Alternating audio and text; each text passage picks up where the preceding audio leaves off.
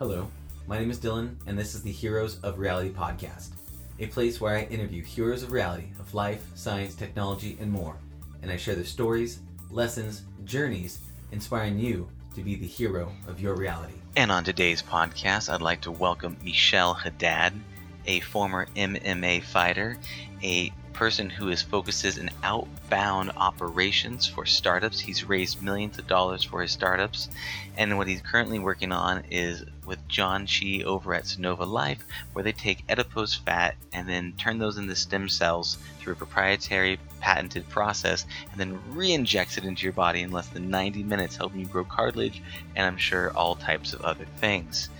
He has some amazing lessons in this episode one of them and foremost being his lessons learned from being an MMA fighter, how you need to take the hits, get rejected, and keep coming because only beyond that rejection lies the success you really want. So I'm very excited to have my friend Michelle Haddad. Hey, Mish. Hey, buddy. How goes it? Mr. Dylan Watkins, how are you? I am excellent, sir. It is awesome to have you on today. Pleasure being on. Yeah, brother. So, uh, you've been uh, a longtime friend of mine, and I've known you for uh, how many years now? It's been eight years now, man. Eight I years? remember seeing you for the first time in 2012 with a mohawk and an Oculus on your head, wondering who is this guy, but I need to be friends with him. So, so it's funny how time flies. Yeah, we've been on a lot of adventures together. Um, I would say that you know one of the first communities that we connected through was Fast Start Studios. Right? Yeah, yeah, yeah. That, that was the, the OG crew of the, the startup community in, in Orange County. So it, it was good being part of Fast Start. So yeah, thank you, Michael Sawitz, for, for putting us all together. I know. I always feel that Michael's like the um, the, the the everyone's grandfather in startup land. you know? Definitely. Yeah, the guy you can go around, talk with, and just get so many insights. It's beautiful. Um, what I really want to talk about this is, you know, this. This is uh, Heroes of Reality. So we go around asking questions, just stories, lessons, insights, and just really figuring out kind of um, how did you kind of level up your game and primarily in the world of startup land? Because um, you didn't start out in startups you started up in something different. Can you talk to us how that how you where you were and how you got here? I have a really, really weird background. So, um, let's see, after high school, I'll, skip that part. Uh, I went to Cal State Fullerton, and my aspirations were to be a cage fighter for the rest of my life or how long I could stay in the sport for. Uh, so, th- throughout uh, my time at Cal State Fullerton, what I did is I worked as a kickboxing coach, uh, an MMA coach. I ran the actual gym that I trained at, and I went to school. So I I studied business entrepreneurship, and I got punched in the face on the side. And uh, I went, I competed, I had three fights, and uh, after that, I said, you know what, I don't think I'm gonna do this full time. Um, you know, I really like tech and science. I'm gonna half jock half geek. So uh, i just jumped in full blast into uh, the tech and science world and i loved startups. I thought solving problems in the world was uh, was my calling uh, around 26 27 years old. So uh, this is what i did. At the time i was living with a bunch of my college friends in a house in fullerton with a nice pool. Um, I saw that if I wanted to jump into the startup game, that I, I couldn't do it just kind of half-assed. Uh, so I took all my stuff, put it into my dad's place, and to save money, so I didn't have to pay rent, I just kind of couch surfed. I lived at my best friend's house, my mom's house, my dad's house, my brother's, anywhere I could sleep for the uh, first couple years until uh, I made it up to San Francisco and Silicon Valley for, for two years, and we raised venture capital for my my first company. yeah brother yeah definitely when i think of you what i think of is as almost a kind of um, a battle scientist you know in terms of you have a, a unique ability that transitions from the world of mma and being able to take a punch in the face and be able to whether it's uh, rejection um, from a customer or, or rejection from an actual fist and you're able to keep going through that until until gold happens. And that's something I, I, I admire about you I appreciate about you and it's something that I've always tried to uh, learn from as as we've gone through on our different adventures of entrepreneurship is you know how do you take those hits and keep on coming right Yeah, so I, I haven't found some magical silver bullet answer for that, but it is funny how the psychology of getting punched in the face physically and taking a loss in the startup world are, are kind of the same. Um, the first thing is you have to get used to the feeling of, of one, looking like a fool. And this is what I mean by that. Um, it, let's say you're starting a marketplace startup, you're starting Uber. Yeah. For example, okay? And you cold call a bunch of, let's say, limousine companies, and let's say you call 10 of them, and eight of them reject you and call you an idiot. That's gonna hurt your ego and your self esteem a lot. But hey, you get up and you keep going. So um, metaphorically or whatever, that that's that's taking a punch in the face in, in startup land. Uh, you have to do that a lot. Just walk into buildings and try to pitch a customer on your new product or service, cold call and get rejected, email and have someone kind of tell you off. You have to get used to that feeling. And guess what? It's going to happen less and less the more you do it because you'll sharpen your skills. Let me ask you, in terms of because we call that uh, kind of like the first threshold guardian, right? You go up, you face it, you get your butt kicked, and then are you really committed to this journey? Are you willing to come back again and again? Can you tell me about the your first threshold guardian with this type of um, uh, rejection? Uh, yeah, let's see. The, the- okay. So I was the VP of business development for a company called Spending Shift. So let me give some context to this. Yeah. What they did is they took different companies uh, that were on their platform and put them up. And whenever you'd buy from one of those companies on their platform, you could also donate a portion of the the spend to a charity of your choice okay so what we had to do was get these different restaurants and quick service uh, restaurants onto the platform. So i'd have to go door to door and pitch all these places to get on the spending shift platform. I remember the first restaurant i went into was some some italian place into newport beach. I walked in with a folder with like a grin on my face ready to pitch them about spending shift and how they could help save the world and make money. And i remember the owner just ripped me apart. He's like your zipper is down. Get out of my restaurant right now and the whole restaurant looked at me and started laughing and i just wanted to curl up in a ball and just never step into the startup game again. So i remember that was the first one but you know what? You, you get up you, you do it again and it's fun. And and out of the 10 times I'd go into restaurants, maybe I'd get told off once or twice, but the hmm. other eight, they'd have a, a friendly conversation with me. Well, talk to me about that because most of the time people get their butt kicked like that. They're like, "Whew, I am never doing that again." What is the mental dialogue in your brain? Like, because you get that feeling, right? Because uh, no Sure. one likes that feeling. But what do you, what do you, what are you feeling? What are the, what are the stories you're telling yourself? And then how do you actually get yourself to take that next step forward, even though you got rejected, it hurts and it sucks. Sure, sure, sure. So here, here's where I can't figure out that, that, that silver bullet, but I'll start with a quote that I got from Jordan Peterson. In order to be a master, you have to be willing to look like a fool. Uh, so I thought to myself, listen, if I'm going to get good at this, I have to be able to uh, to take those rejections and take the getting made fun of in the face because it's just my job. I'm a professional.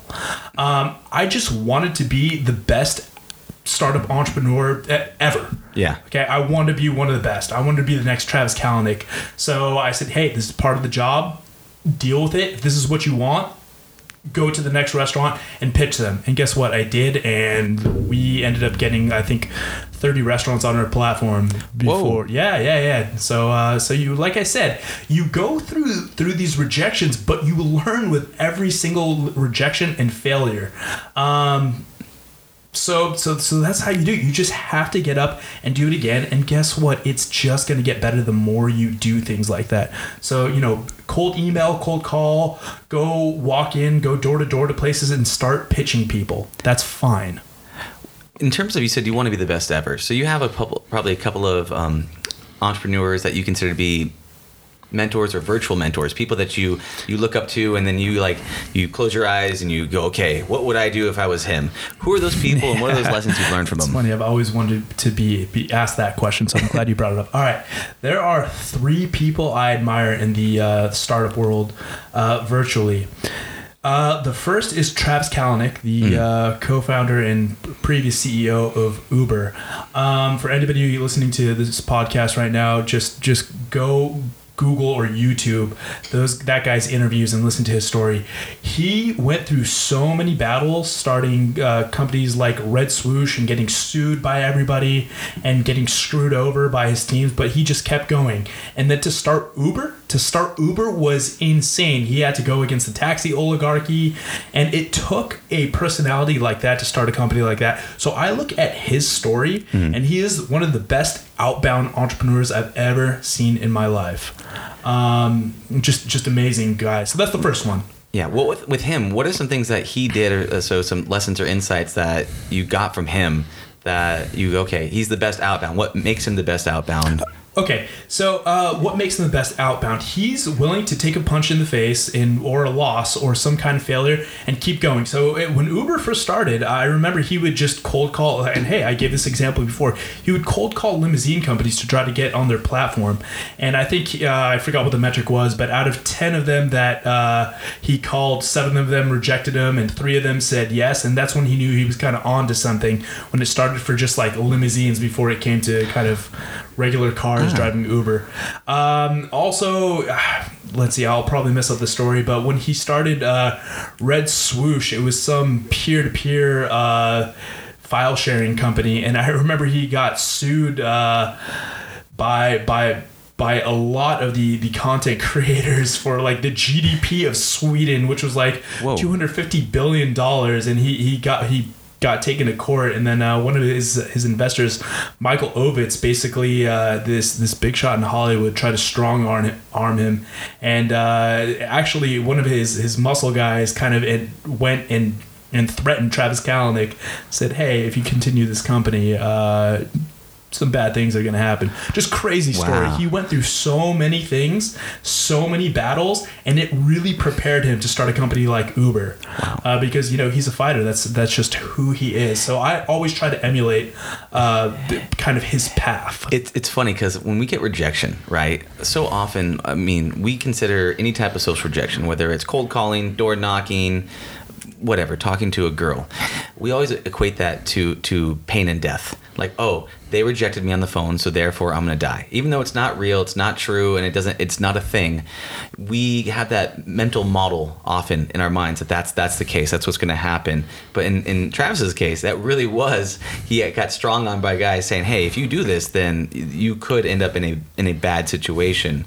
Um, how, how do you? I mean, I guess with you, I mean, because I think because you've been punched in the face before, and I mean, you you realize that you're not going to die from the situation. Are, are you are you able to take that and be able to to build upon it like in terms of i got punched in the face so therefore i know that this social rejection isn't as painful or is it just as painful to get the social rejection even though um, you've been done mma before Uh, you know what? Uh, this, well, I'm gonna kind of sound like a jock on this one. I'm gonna take a weightlifting uh, analogy.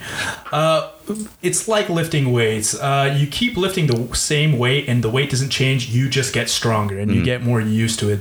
That's the same thing with uh, with out doing outbound stuff in startups. For every rejection or uh, pitch to a VC that rejects you, you kind of you calibrate the pain. Okay, it's painful at first, and then it gets less painful, and then it gets less painful, and then you just kind of accept this is part of the game. And hey, the successes come too. Let's not forget that. You know, Yeah. you keep going and you keep learning. That's the the key word there. You're, you're gonna have successes. Yeah. So um yeah. By the way, did you want me to mention the other two entrepreneurs? Yes, I do. My- Yeah. I, I don't know if I should still have that in the back of my No, head. I do want you to go next. I, Okay. just, I wanted to dive a little bit deeper in Tra- Travis's because that whole thought of, Sure. of actual threatening to get pain. I was like, wow, very rarely have I heard in the startup space someone actually getting threatened with, with some sort of pain or harm when it usually just psychological or, or social and not nothing about the actual physical. So I was just curious about that. Yeah. But yeah, please hit the other two. Okay, so the other two. Um, Elon Musk. Yeah. Um, you know what? I I think I just kind of he's he, he's a god amongst men in that way, where he could be the CEO of how many companies? Tesla, SpaceX, uh, I think Solar City, and Neuralink. Oh, don't forget the under the tunnel one, boring project. Oh yeah, yeah, the Boring Project, making Yeah. flame throwers and and and, and tunnels. um, just uh, that level of genius, I'm just kind of in awe about. Um, But is he too much of a Superman? Do you know what I'm saying? In the sense of like, when you see Superman do a heroic feat, like you know, fly around the sun and back, you're like, great. I'm not Superman. I'm not an alien, right? I don't, but i- i- do you, is he is he relatable enough to be something that you would? I was just going to bring that up. That is a very good point. He seems like such an outlier that it's like I don't know what lessons I could extract for you from you because you're just on another level.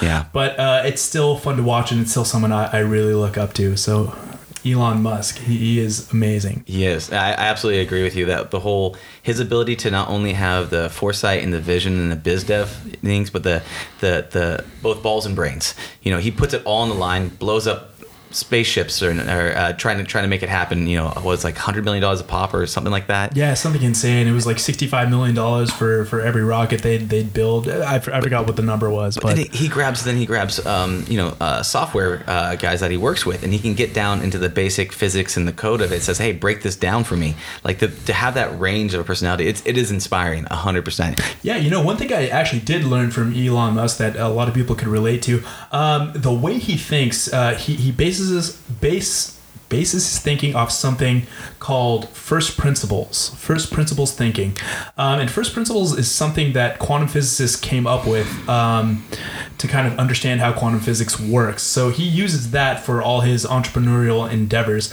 So basically, you don't you don't liken any of the circumstances to uh, some metaphor or an analogy. You take it for what it is, plainly, and you go from there. Um, so you you just question a lot of things from the actual basis of everything, and you start up. I know it's very. can you give me an example of that Um, let's see. no, not off the top of my head. So so let's come back to that one Okay, while, yeah. while I think of it, so Sure, so I totally. don't botch it.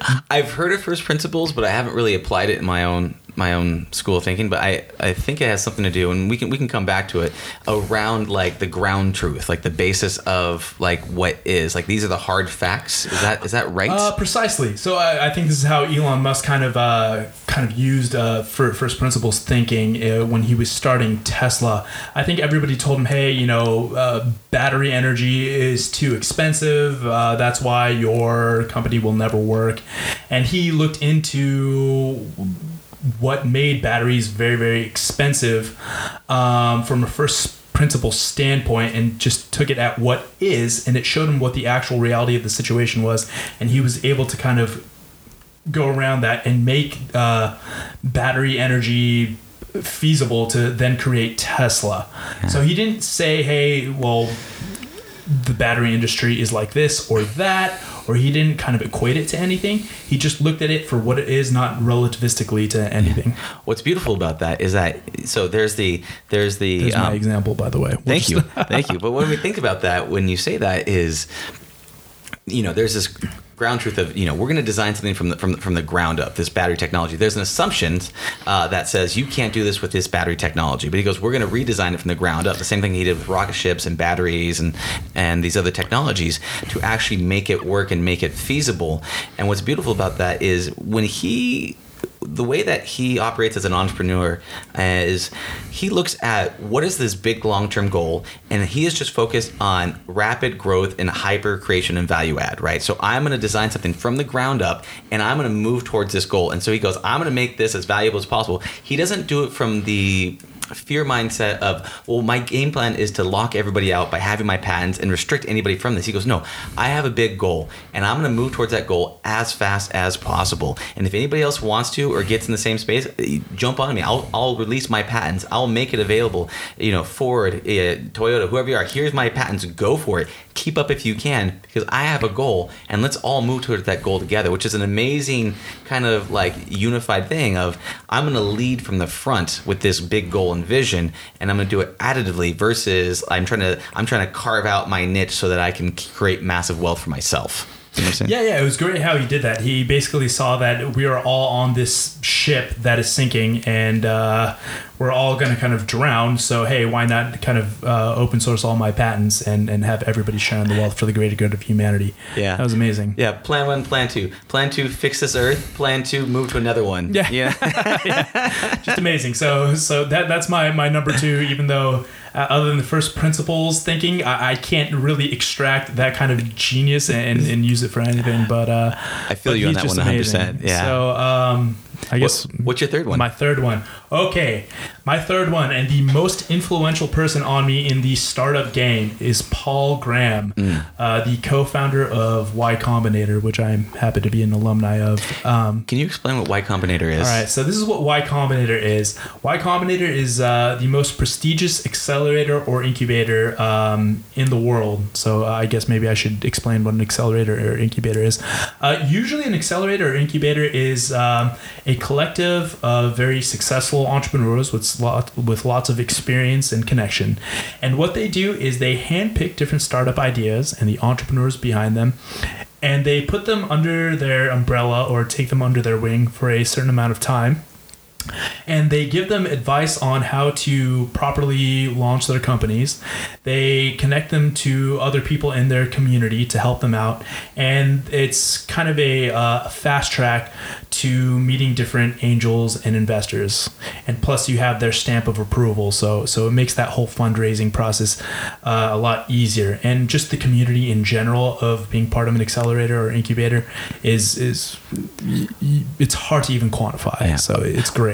In terms, because you've been a part of the Fast Start Studios uh, incubator system, you've got you've been a part of several different ones. Can I you, certainly have, Can yeah. you talk about the different ones, the different qualities that they have, and maybe some like uh, lessons or thoughts that you had about each one of them as you've gone been a part of them? Ooh, okay. So uh, let me let me lay it out. I guess Sure. uh, I've been a part of a couple accelerators or incubators. So first, I started a company called uh, called AquaCloud Mm. in 2000, 2000 uh, 2013 2014, um, and I was under two incubators for that one. The first was Fast Start Studio Mm-hmm. in Irvine, California, um, and what I got out of that one was kind of the bare essentials of how to start a company from nothing. Basically, how to do customer development, um, how to actually launch a product with your first couple company with your first couple customers, uh, how to get feedback and iterate on the product, etc. How to kind of recruit a team. It's a, the bare essentials. That's what Fast Start Studio in Irvine gave me. Um, so for that same company, AquaCloud, uh, we also were under another accelerator, uh, an incubator in in San Francisco, San Francisco called Lemnos Labs. It's purely a hardware incubator, and I mean the talent that they recruit is just second to none. You're, you're with a bunch of Harvard and MIT uh, PhDs and engineers, and it's crazy. And and that's when things got got real for me. So I moved up to San Francisco when we were accepted by Lemnos Labs at the end of 2014 and stayed under their wing uh, until I think middle of 2016. Um, and that's where the lessons of how to raise venture capital really came in and basically what it means to be a startup entrepreneur really kicked in because uh, for that company and through lemnos labs uh, we, we were able to raise uh, just shy of $2 million How do you raise venture capital? Okay, man, we could spend about three hours on that topic. Okay, I'll, I'll, I'll start it with um, how to raise a seed round. Okay. Okay, because how you raise a seed round versus how you raise a Series A and a B round, etc., is there. There's kind of different nuances to each. So we'll go with the seed round from from the bare essentials. Um, it takes a couple things. First, the story on why you started the company, the team on why you're the people to do it, uh, what kind of traction you have to show that this is promising, how big the market is right now, and how you're going to position yourself to take over, and the product. What's so unique about your product? Um, so that's what you really want to hammer whenever you're pitching for investment. Um, now, once you have those five essential things down, um, this is kind of uh, how you you get and plug yourself into the world. Um, so the good thing about being up in Silicon Valley in San Francisco is everybody helps out everybody. So so let me put it into a little bit more context. This is uh, this is when you have a community of people surrounding yourself. Uh, so when we were in Lemnos, all the other portfolio companies, we asked for introductions to different angels and VCs that had invested in those companies. So that is the best way to kind of uh, get introductions to different different VCs and angels is by knowing that the companies that they invested in. Okay. Okay. So it, now, are those companies have similar technologies as you? So, hey, this is a, um, a stem cell company, and so therefore they can invest in that type, or is it just it just any type of warm referrals to start with? Uh, you know what? Okay, so this is what you, you want to do. I'll, I'll break it down even more. Um, you want to go on either Crunchbase or PitchBook or AngelList, and you want to look at companies that are kind of in your space, whether it's medtech or IoT or something like that, uh, and you want to see what VCs have invested in those companies. Okay, uh, once you find one of those companies that you know, that uh, one of those VCs or angels that invested in, you ping one of those companies and you're like, hey, since we know each other and you know what we're up to and you like what we're doing, uh, let me shoot you a, a little blurb of what we do. Would you be willing to forward it to uh, this VC or angel that invested in you? So you shoot that to the company. The company shoots it to their investor, and if they're interested, they'll ask for a coffee meeting or for you to meet at their office, and then you pitch them in person so they get to know you a little better. Got it. Got it. So, Now, so that, let, let me let me caveat everything. sure. That method works really well in a place like Silicon Valley, or if you're just like connected into that startup scene in SF or uh, SV. Um, I feel like I should kind of lay out how how you do this if you know no one and you're not in a startup hub. Um, let me know if you want me to go into that. Yeah, go for that. Okay. So, cold emailing uh, investors and angels is, is really a good skill to have if you, if you don't have a, a community of other startup entrepreneurs around you. So you want to do the same thing I mentioned before. You want to go on Crunchbase or AngelList and look up as many companies that are similar to you or adjacent to you in your space, uh, and look at what VCs or angels kind of uh, invested in them and, and, and do this for, for like hundreds of companies. You really want a big sample size. Um, then go on LinkedIn and find one of those VCs or or angels and scrape their email. Now, if you guys don't know how to scrape emails, just just YouTube how to scrape emails. That's that's a skill you must know as a startup entrepreneur. Okay, and then you're gonna cold email them, uh, basically saying, "Hey, I saw you invested in this company. This is what we do. This is our traction. This is why our team is qualified to to make this company happen. Are you interested in a conversation? We're raising a round." That's how you do it if you want to go cold. Now, not everybody's going to answer you, but let's say you email 100 VCs and angels, you get a 20% conversion, so 20 people actually message you back. That's a pretty good start. What do you think is a typical conversion for emailing? someone? Oh man, I haven't really measured that, so I don't have my own metrics to kind of uh, go into, but but not, uh, not, not, not quite 20%, maybe. yeah, not quite 20%. Just Yeah. just start off with something and test it out. Sure. But that makes a lot of sense because, yeah, not everybody, you know, it is great if you're a part of a community, but sometimes, you know, a lot of times on the journey of life, right, you start at one community that doesn't have anything to do with what you're interested in. So you set part and you, and you go off to go find another place that of more like minded people where you can learn from them, level up, and then set off on your own again, right? Almost like a, an oasis of a community that you can kind of learn from and then go and take some more steps forward onto another path, right? So maybe you do start somewhere where you don't really, you know, you're from some small town somewhere where nobody does the startup scene, they don't speak the language, they're not part of the mecca that is San Francisco. You got to start cold and kind of, you know, Yeah. you know do that framework until you can find a group of people now maybe that's maybe that's in person which would be great and you can all bunk together which would be awesome or it's just online where you find nexuses of people so are there any places online that people could go to find communities of people like this that would allow you to kind of start to cultivate that community that you're looking for to level yourself up in the startup game Yes, I mean, listen, there's the typical ones like meetup.com. There's definitely startup uh, meetups in, in all sorts of cities, even if they're not huge. So that's the first one. Um, I will make a plugin for Hacker News. That's basically Reddit. That's Y Combinator's version of Reddit um, for, for startup and hackers. Got it. So Hacker News, definitely go on that one. Um, let's see what other ones come up. Uh, let's see. I think Slashdot is pretty good for, for different startup. Slashdot? Yeah, yeah. I'm not too familiar with it, but it's been recommended uh, to me Okay. a lot. So Okay. check that one. Um, in terms of the community talk you were talking about Lemnos Labs and learning how to raise venture capital Yes. right and then from there you went on to what other Yeah, yeah. Okay, so um, backtracking a little bit. Um, so for AquaCloud, I went through Fast Start Studio and Lemnos Labs. Uh, after I was done with with that company, uh, I came back down to Southern California and uh, came on as a co-founder with one of my best friends, John Chi, and started the company I have now, Sonova Life Sciences. What does that do? What Sonova Life Sciences does is we make a device that extracts stem cells from adipose tissue, from fat. So we get 30x more cells, excuse me, 2 to 3x more cells 30 times faster, mm. and they're healthier stem cells. And what we do with those stem cells is we re inject them where there's arthritis or a tear, or we could actually, which we'll be doing later on, growing organs with them. So, uh, for that company, I went through Stanford StartX, which I'm happily a part of that community, and Y Combinator. How did you join those communities? okay, so um, I'll start with how we got into uh, Stanford StartX. yeah. Um, so for Stanford StartX, it's it's it's a nonprofit. They they they don't take any equity. Um, you're you're part of their their their program and their their community. Um, you have to have a Stanford a Stanford affiliation, whether you have an advisor or one of your co-founders. In my case, John Chi is a Stanford alumni. Um, so that's how we qualify to interview.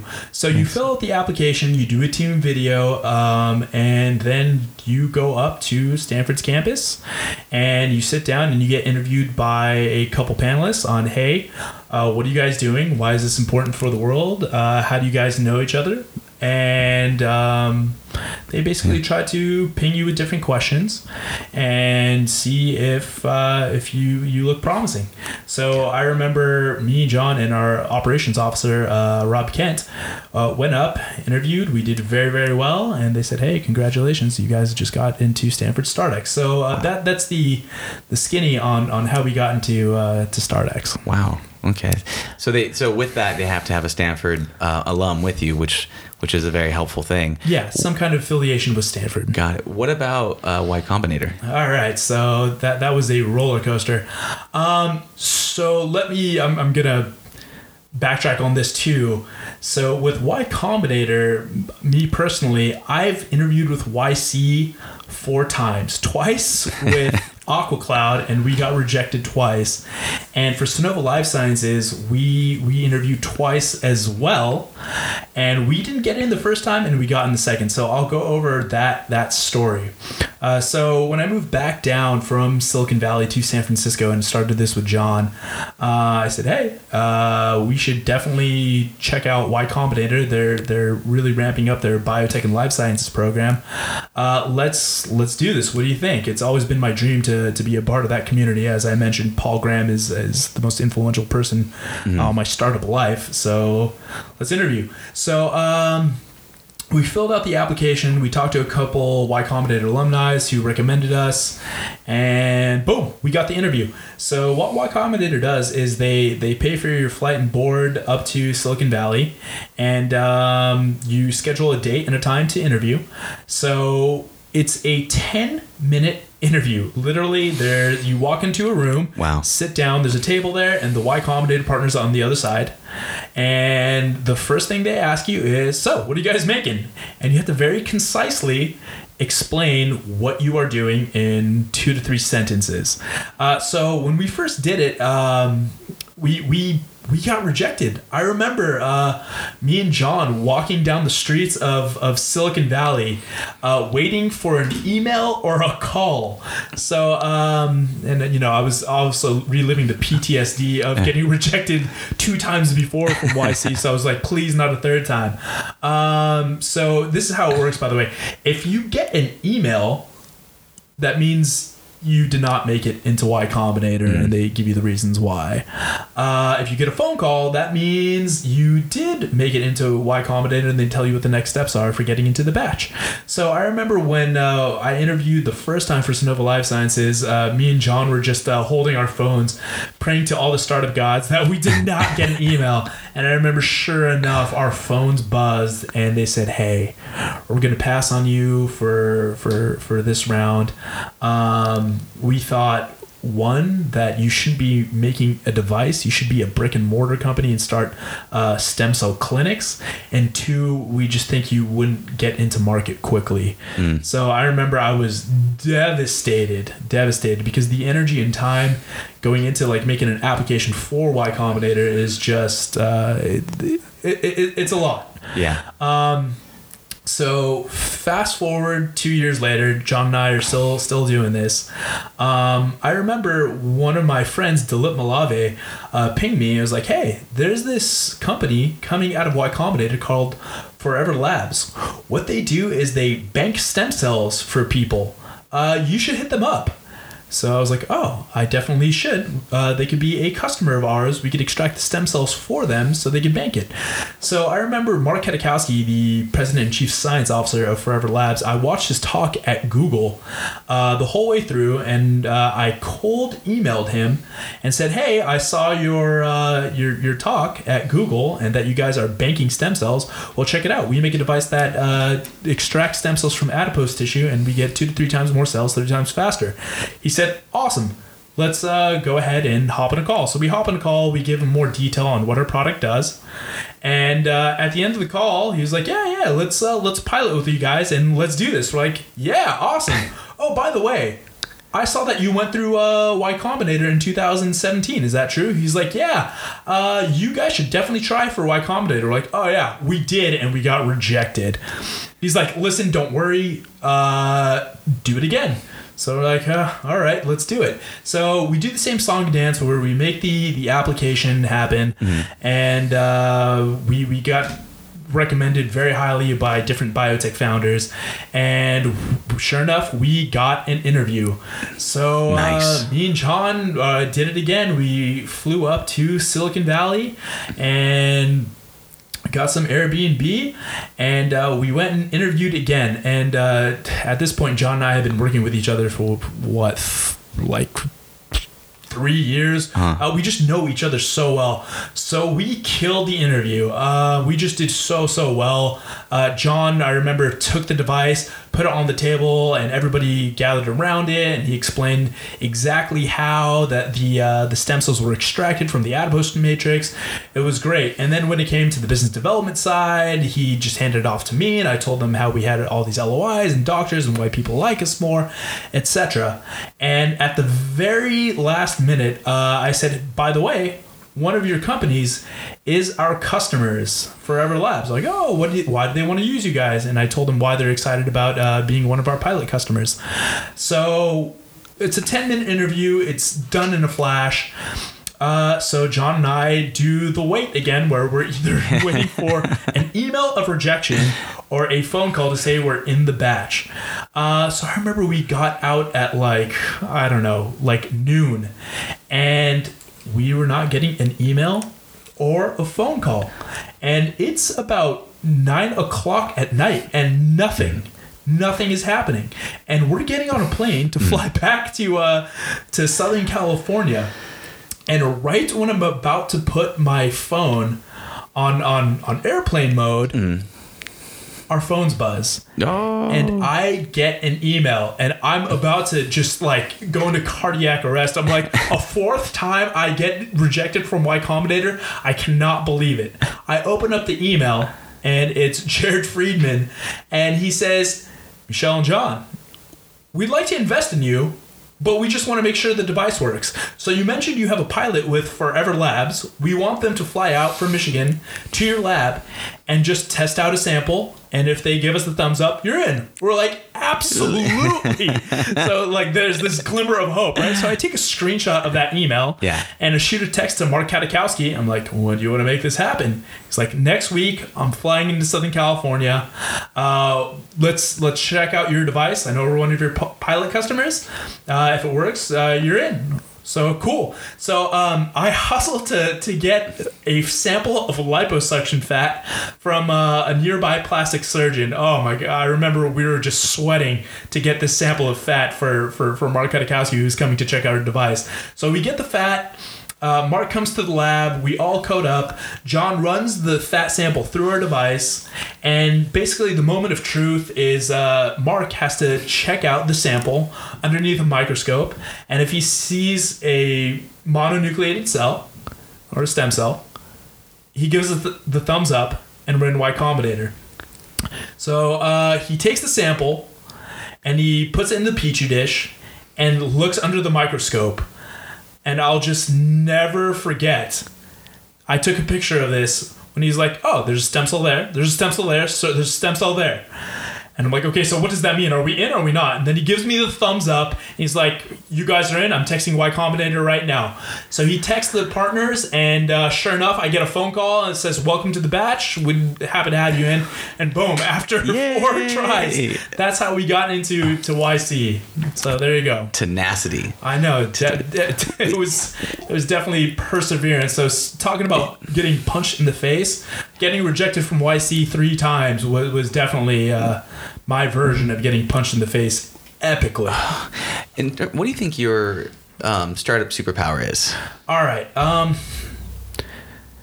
so I'm definitely the outbound guy out of any operation. Uh, when it comes to customer development, sales, business development, raising venture capital, etc. Um, it, it- my track record kind of indicates that that I'm that guy primarily. On the technical side of things, I'm now trained as a lab tech, so I do work in the lab, and I have a quasi technical background in in machine learning. So go Cour- Coursera. Definitely, if you want to get into the machine learning world, I, I highly suggest Andrew Nice. course. So, so yeah, for those non-technical people out there, if I did it, you can too. That's beautiful. That's beautiful.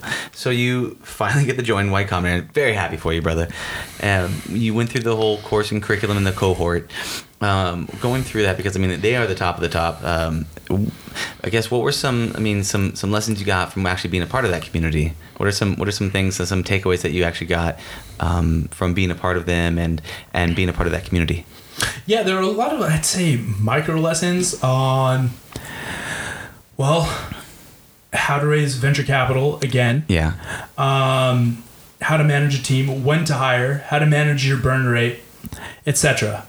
Um, a big one that they teach you in YC is um, is how to handle conflict with your co-founders. And uh, Amy Buechler uh, is is a specialist. She's part of YC. Please share. Um, yeah, yeah, yeah. So I, I don't want to completely uh, ruin this, so so I'll say Google Amy Buechler Y Combinator. Uh, basically, it's it's all about. It comes to this communication. Um, and I know that sounds really, really cliche, but the more you communicate kind of your frustrations and what you're worried about with your co founder and vice versa, uh, what you're doing is you're airing out any chances of resentment to build up, okay? Coming from a, a, a guy who's been ha- had blowups on teams, uh, resentment is the worst thing for a co-founder for, for a co-founding team. Um, so what YC does is basically teach you how, how to really manage those those those those feelings and and, Can you and walk me? problems you're going to go through with with your co-founder. Yeah, can you walk me through like a tactical, practical, almost like an example of, okay, your co-founder does something, and you're like, er, you know, you get that feeling of frustration, right? Do you have a do you have a, a way to bring that up, a way to broach that, some sort of mechanism that allows you to to open up the conversation versus, you know, um, one keeping it in or doing it in such a way that it doesn't get received well? Let's see.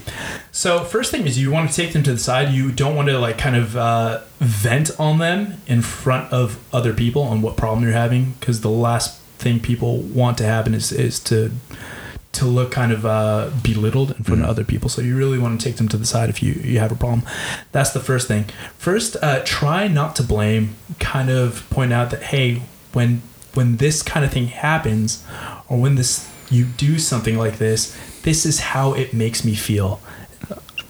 Got it. So it's not so it much like it's your sounds very juvenile, but that's it works. It's it's nonviolent communication. Great book, by the way. Yeah, nonviolent communication is a great book. That whole this is how it makes me feel. It's funny though because as guys, we're not supposed to share feelings, right? There's this underspoken thing of like, I can't say that you what you did had an effect on my feelings or that you hurt my feelings. There's like there's a thing that guys are only allowed to feel two feelings. I'm good and I'm angry, right? And most of the time, we're not even allowed to feel I'm angry. So most of the time, people go, "How you doing?" You're like, "I'm good, I'm good," and that that builds up inside of you, right? So how do you? I mean, do you guys do like right, group yeah. kumbaya sessions, or do you only do it when it comes up? Like, how do you how do you practice that emotional No, no, range? So a good tactic, and, and I like this. You're, you're teasing these lessons out of me. Um, a couple times a week, Mhm. you and your co-founder go out to dinner or coffee or something like that, and try not to talk about work. Or if you're going to, just just like air out whatever your problems are, and just kind of hang out.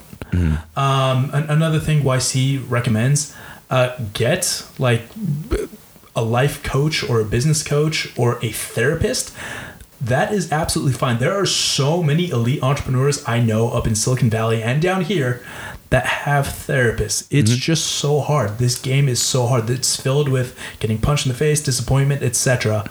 Uh, go ahead and, and seek out help, you and your co founder, and feel free to bring them into those sessions. yeah, And you know what? Just in general, well, this is this goes back back to picking a co-founder. Pick someone that you have fun with. It's too much of an emotional roller coaster. Find someone not just for their technical skill, but for that emotional support that you have good times with. Um, it, it's just too hard. You, you can't do it with someone you don't enjoy.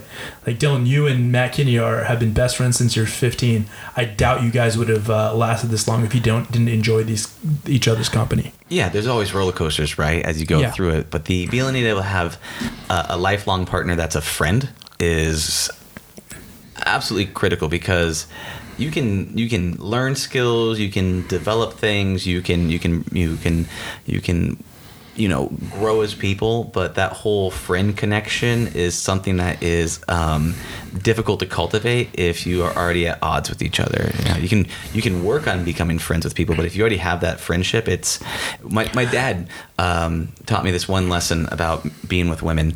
He goes he's like love's good. He goes find a woman that you're gonna like He's like, if you like lasts a lot longer than love, right? Because lo- like liking someone is deep. Love is um, f- there's a lot of terms of it and range and all that things, but it's a it's a fleeting emotion that will, will come and go with with passion, right? But if you deeply like someone, you will, it will that will stand the test of time. Oh, Yeah. uh, absolutely. That's great advice. I, I guess I'm, I'm going to steal that, that little piece of wisdom from your father. Yeah. Um, also, circling back, so if anybody's listening to this and thinking it's like platitudinous, uh, mushy stuff, the number one thing Y Combinator, StartX, Lemnos Labs, all these VCs and angels look for is how your team dynamic is with your co-founder okay? When you are interviewing and pitching to different VCs they are seeing how you interact with your co-founder. That is the number one thing they're looking at. And they there are so many many little tells mm-hmm. that give red flags to them on whether you and your team get along or not. They could sniff this out. That is the number one thing they're looking for. Then comes what you're doing in the startup world. Some company, I don't remember who, uh, they do an interview and then they do an interview for like a software position, and afterwards it ends, and then they take you out to dinner, and then they look the way that that person treats the waiter when he's not being interviewed, and they go, "Oh, okay, that's the that's the type of person who." That's the way you treat people when you know they have no power over you or any of that stuff, and that's when the real interview begins. So I feel like that's similar, but more of a team. very dynamic. very similar but yeah Super. with a team dynamic thing A question for you: um, There's a term called belly of the whale. okay and and in the hero's journey it's when the hero feels like they're gonna die they, it's, it's when it is it is when something happens where they feel like they're they're about to die and then and then they're then they're able to get reborn and become anew uh, do you have a time that you can think of in your startup history where you felt like you were in the belly belly of the whale where you felt like you were going to die and then you were reborn through that action Absolutely. All right. Um, so, as I mentioned, I started a company with two of my friends called AquaCloud. What we did was we made a device that went into water and it streamed the uh, the water chemistry to an iPhone twenty four seven. Um, we sold that to different government agencies so they can monitor the water. So, just some context for the story. Uh, that's the company I, I, I raised just shy of $2 million for. Um, and you know this is good because it tie, ties back into team dynamics. So I love that company. We had uh, Orange County as a customer, San Diego, Contra Costa, uh, Palo Alto, etc. It was my baby. I remember my two friends at the time uh, didn't want to continue the company and they wanted to take the money that we raised and start a food delivery startup with it. Um, and the team was blowing up, uh, and I basically got pushed out. Mm. And I remember I, I lost everything. All the customers I worked for, all pitching to all the VCs that gave us money that believed in us. And I went from the top of the mountain in Silicon Valley in San Francisco back down to Orange County and moved back in with my dad. I remember it was the most humiliating thing ever. And I thought I, I just I wouldn't be able to get back up again. I thought that was the end. Mm. And I would go and have to get some some some salary cubicle job, and I just was not cut out for it. Um, I, I this is a real thing, and I feel like I'm, I'm opening up to you right now, Dylan. Um, Thank you, I brother. remember I was I was depressed for for for a year because of that. Um, so that's when I thought it was the end. Um, because I had worked so hard to, to make it up there to, to get all these customers to do all that. Uh, I was living from couch to couch, and finally I had a salary and a place of my own, and I was in the top of my field. And Yeah. then it got all taken away from me. I rem- remember thinking, just uh, I didn't know what to do with my life after that. How would I ever make it back up to Silicon Valley and San Francisco? Um, there's no way I could do it twice Yeah. doing it once was hard enough. I didn't think I could do it again. Um, that was the worst time. Um, now, luckily, with the help of my friends, you included, and John Chi, we we we started this, and hey, made it back up there, got into Y Combinator, and it all worked out. And uh, be, because of that, because I fought through that depression, through that pain, through that despair, um, you know, once you get through something like that, it like no one can take it away from you. Um, you're so much stronger because of it. And yeah, if I did it once, I didn't think I could do it twice, but then I did it twice. If I could do it twice, maybe I could do it three times if, God forbid, this blows up. Yeah. Or fourth time. And you know, when you once you get that kind of confidence, um, I, I gotta tell you, it's it's it's more precious than jewels. Um, so anyway, to, to answer your question, thank you for uh, sharing that. yeah. And uh, the when you and however the struggles go through, I go like you know the the greater the struggle, the greater the story. You know the the greater the transformation of the hero or the person that's leveling themselves up, for lack of a better term. And you know that unless you recover from a situation like that because you could have just walked away you could have got a cubicle job you could have said this is too hard i quit but but being able to do that you you've transformed uh, not only your your experience but your belief in who you are and what you're capable of and that's the whole belly of the whale situation is that in order for the the the, the, the hero on the journey to be able to defeat that dragon they've got to level up past they got to they got to stop they got to sacrifice who they are for who they're going to become Yeah. right? And so that new belief pattern you have now of being able to if i did it once i can do it twice. I can do it twice. I can do it a third time. And then nothing you you can't take that away right investing in, in having that experience and that belief in you it's, it's now it's a part of you Yeah, Yeah. yeah. It's definitely a, an experience I wouldn't trade. As much as it hurt, Yeah. I, I wouldn't trade it for the world at this point. i got tingles from that Yeah, thank you. And you know what? Uh, for the the viewing audience, let me let me say something, uh, especially for the guys because they're supposed to act really, really, really tough and think if it hurts, that means you know there's something wrong with with you. You're not you're not cut out for it. Okay, this game is supposed to hurt. Like if you're not hurting in some way, um, you're probably not taking enough risk or not working hard enough. Um, it's okay for this to to sting. Okay, Yeah. you're gonna have a lot of disappointments throughout it. Uh, keep going, but just if you know it's gonna hurt, it makes it more bearable. Yeah. Right now, in the world of um, Sonova Life and stem cells, you know what is the what's the dragon you're facing? What are you what are you up against right now? What's oh, the, there, there's there's a couple. Yeah, yeah. Yeah. So, um, it's a little bit of the wild west right now with stem cells. Mhm. Um, they're extremely po- promising. They work in different applications. Uh, but here's what's going on. So there's different doctors that are doing very strange applications with them. They're injecting it into people's eyes, and people are going blind because of it, which is probably not the best thing to to, to do to the industry. Yeah. And uh, people are using it for very off-label applications.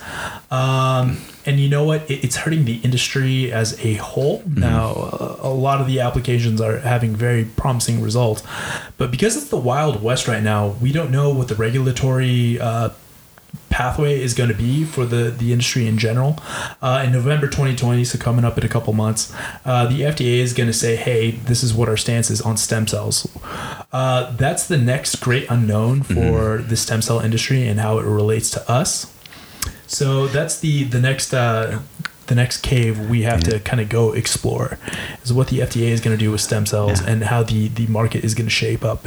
Now we know it's going to be a very very big market with lots of applications. Yeah. Uh, we just don't know what it's going to look like. That that is the next dragon we face, and uh, the next one after that is right now we're a team of of four people: me, John, our operations officer, Rob Kent, uh, Andy Tsai, Lane Burke. Uh, but we're we're about to grow. Uh, so who we hire is, but. Hiring for those people who, who have never done it before is really a skill in itself. You think you're good at, at, at hiring until you actually do it. Um, it, it really is a dragon to face because if you hire the wrong person, that could really make or break your your company, especially at an early stage. So John and I are definitely gonna start that process soon. So who you hire makes your company. You know that's the DNA of your company. Uh, that, that's that's the next one. I've I've had my own nightmares with hiring the wrong people. Yeah, so you have the regulatory beast, uh, uh, the FDA dragon, and then you also have hiring. Which about hiring is interesting because your your business is a, a community of people, and that community has a culture, right? And every time you bring in a new person into that community, their values, their beliefs, their assumptions, their everything, habits come into your fold, and then you get a little diluted from that culture, right? You and John know each other intimately, and you're intertwined. Definitely. And so you, you know being um, proactive and cognizant with the culture, and must be why uh, uh, Y Combinator also is highly vigilant on okay, what is the culture amongst these founders, and then how do they make sure that they're not actually inviting in some some um, uh, negative cultures into their own community of Y Combinator people that would affect them as a whole. That's a that is a, about a beast to fight. Yeah, I think uh, this is a quote from Sam Altman. The the first ten people you hire in your company, uh, they're they're almost like co-founders. They're they're that sacred. Yeah. Um, he even said if you have the choice of losing a customer or hiring a bad person, uh, lose the customer because those first couple hires are just so key. Okay. They really do create your culture. Yeah, you're yeah. It's almost like you're marrying a group of people that you're going Yeah, to spend a yeah, long, long time together. Yes. Uh, what's the you know what's the holy grail for you and John Chi with this whole Sonova Life thing? What do you, what are you guys out to seek and get? Yeah, let's see. So, the big picture, and this is this is John's vision, is to to end aging completely. So stem cells is our, our first way into that, and Yeah. the best source of that is, is stem cells from from adipose tissue for uh, for regenerations of joints. But uh, we have a couple of tricks up our sleeve to basically go into the longevity space, um, so we end aging completely. It's incredible. Um, do you know of any um, so uh, any scientific breakthroughs or anything that's going on in terms of stem cells and reverse aging, or is there? Because I mean, stem cells. I mean, you break it down, it's these these cells that can turn into anything, right? Yep. And so. Uh, have you heard of any cases of stem cells being applied for reversing aging or, or, or stopping it or doing things with it? Or do you know? Because I know, um, have you, do you have any? Because you're deep in that space. Yeah, yeah. So uh, I'm gonna take some some anecdotal Mm. evidence from the cases we've done for the doctors that have uh, shared how the patients are doing with us. I remember there was a lady that that had a meniscus uh, tear in in one of her knees. Yeah. Uh, she worked on a train and the train kind of wobbled and she tore her meniscus in a couple places, uh, and she could not work for for quite a while. Um, we did the case on her. So the doctor liposuctioned some fat out of her. We extracted the stem cells. Then they got re-injected where the uh, the meniscus tear was. Um, within a month, month and a half, I believe, uh, that doctor invited us down for a talk that he was giving. And then, unbeknownst to us, uh, that patient uh, was one of the speakers, and she told us the whole story on how she tore her meniscus and she couldn't walk, and um, she just said she was she was absolutely miserable. Then after the stem cell procedure that that we did. Uh, she was able to work again. And then she did the standing yoga pose that she wasn't able to do before and everybody gave her a big standing ovation. So that's one. Um, there's another patient we did uh, who was a physician himself uh, that had a an autoimmune disease called myasthenia gravis, where basically it attacks your muscles and you you can't do anything. You're, you're almost immobile. Um, so we we did the stem cell procedure on him, and I think the the stem cells were injected intravenously, so kind of in an IV. Uh, and then a month and a half, two months later, we we had some feedback from the doctor who, who sent us a screenshot of the text messages. Um, saying, "Hey, doc, I want to let you know that at first I couldn't clean my house. I couldn't get up. I couldn't even drive. As a matter of fact, when I used to drive, because of my myasthenia gravis, I got into a very, very bad car accident uh, because I just couldn't move the wheel. Uh, now, after the stem cell procedure, I'm able to clean my house again, and I'm able to play basketball, and I'm able to drive. Wow. Um, so I'll give those two. So it's, Yeah. So it's not only about extending aging, uh, but it's also a quality of life as you age. Yes. you know. So Yes, so, so yeah, that, that should be included. When I say uh, we're trying to end aging, we're trying to do it uh, while increasing the quality of life or maintaining it at least. You don't want to live forever in some state of pain. Yeah. So that's that's that's kind of included in that. yeah, the whole Walt Disney myth of being like frozen in a block Yeah. or something like that. it's, a, it's a technical win. You Sure. know. Okay, great. Uh, ending aging. Do you? I mean, I'm just curious. Uh, do you have any? Do you think we'll be able to do it in our lifetime? Being able. Uh, yeah, yeah. That, well, it's hard to put a timeline on it, but I think within our our our lifetime, let's see, I'm 34 right Yeah. now. Uh, yeah, yeah, definitely. I, I I think we'll be living for a very very long time Oh, with with uh, with high quality lives. S- So let's just say um, you're able to achieve all, all that you're able to want to be able to achieve with this business, um, and do very well for yourselves. Um, what do you do after? What community do you go back to? How do you? are you- what, Oh, what kind of what kind of mentor, old hermit do you want to be? What does that look like for you? All right, all right. So I, I do think about that from time to time, even though I'm laser focused on uh, executing on Sonova Life Sciences.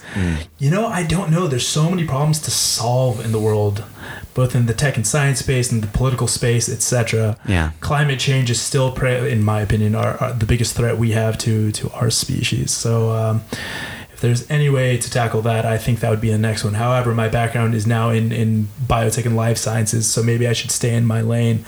Um, I don't know if Elon Musk would agree with that. yeah, I know. I, if I was Elon Musk, I could do whatever I want. That that's that's why I mentioned he's just so out of my league. I I, I, I hope to be. I don't know. Maybe, maybe with uh, Neuralink, Yeah. Implant something in my brain. Well, I'll be able to have the processing power that he does. You know what I mean? That's a, a goal for us all. Yeah. we'll be able to regenerate the neurons in uh, in brains, and he'll just kind of uh, interface with them. Yeah. So, uh, in terms of the community and the mentorships, are you thinking about going back into the life science space and helping uh, young people and aspirations that way, or Yeah, you know what? Since since this has been kind of my my niche for the past what four years now, I think I'll stay in the in the life science space. Ending aging and and and pushing for longevity um, is just so cool, especially with all the other companies that that are that are popping up. I'd love to help them in whatever way possible, or, or start something else with John or another another team. We'll we'll see. But uh, me, me and John are definitely a dynamic duo, so I'd, I'd probably stick with him. if you could send out, and this will be the last question, if you could send out a message to a young niche, a uh, uh, uh, an adventurer who is about to take his first step into the great unknowns of the Oh, space. You know, what would be this. that piece of advice that you would give to them at their time of need? What what thought or what what message would you share with them? Keep going. Yeah. Keep going. Um, the pain is so temporary. keep going. Even with all the disappointments, you keep learning and you keep getting better. So keep going. Love it. Keep going. Yeah, once again, it sounds so cliche, but if I had just quit after I was epically pushed out of my last company, I probably would not be sitting here on this podcast. Yeah. On the, Keep going. and I've and I've seen you. You know, it's it's hard to um, practice what you preach, man. But I've seen you struggle. I've seen your strife. I've seen you sleep on those couches. I've I've, I- I've also been to those Silicon Valley Valley uh, uh, you know houses that you you you know been a part of and.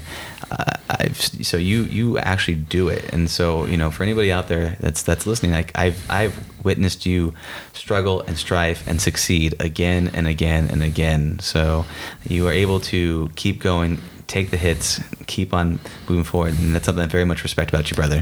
Hey, thank you so much, man. Thank you for the support all the years. Yeah, and thank you for being on the podcast. I really Absolutely. enjoyed it. Would you mind if I make a plug in for my email for anybody that uh, needs help or has any questions? Yeah. All right. Anybody listening to this, if you guys have any questions for me, my email is michelhaddad7 at gmail.com. M I C H E L H A D D A D 7, number 7 at gmail.com. Dylan Watkins, thanks for having me on, man. Thank you, Mish. Very much appreciate it, brother. Have a great day.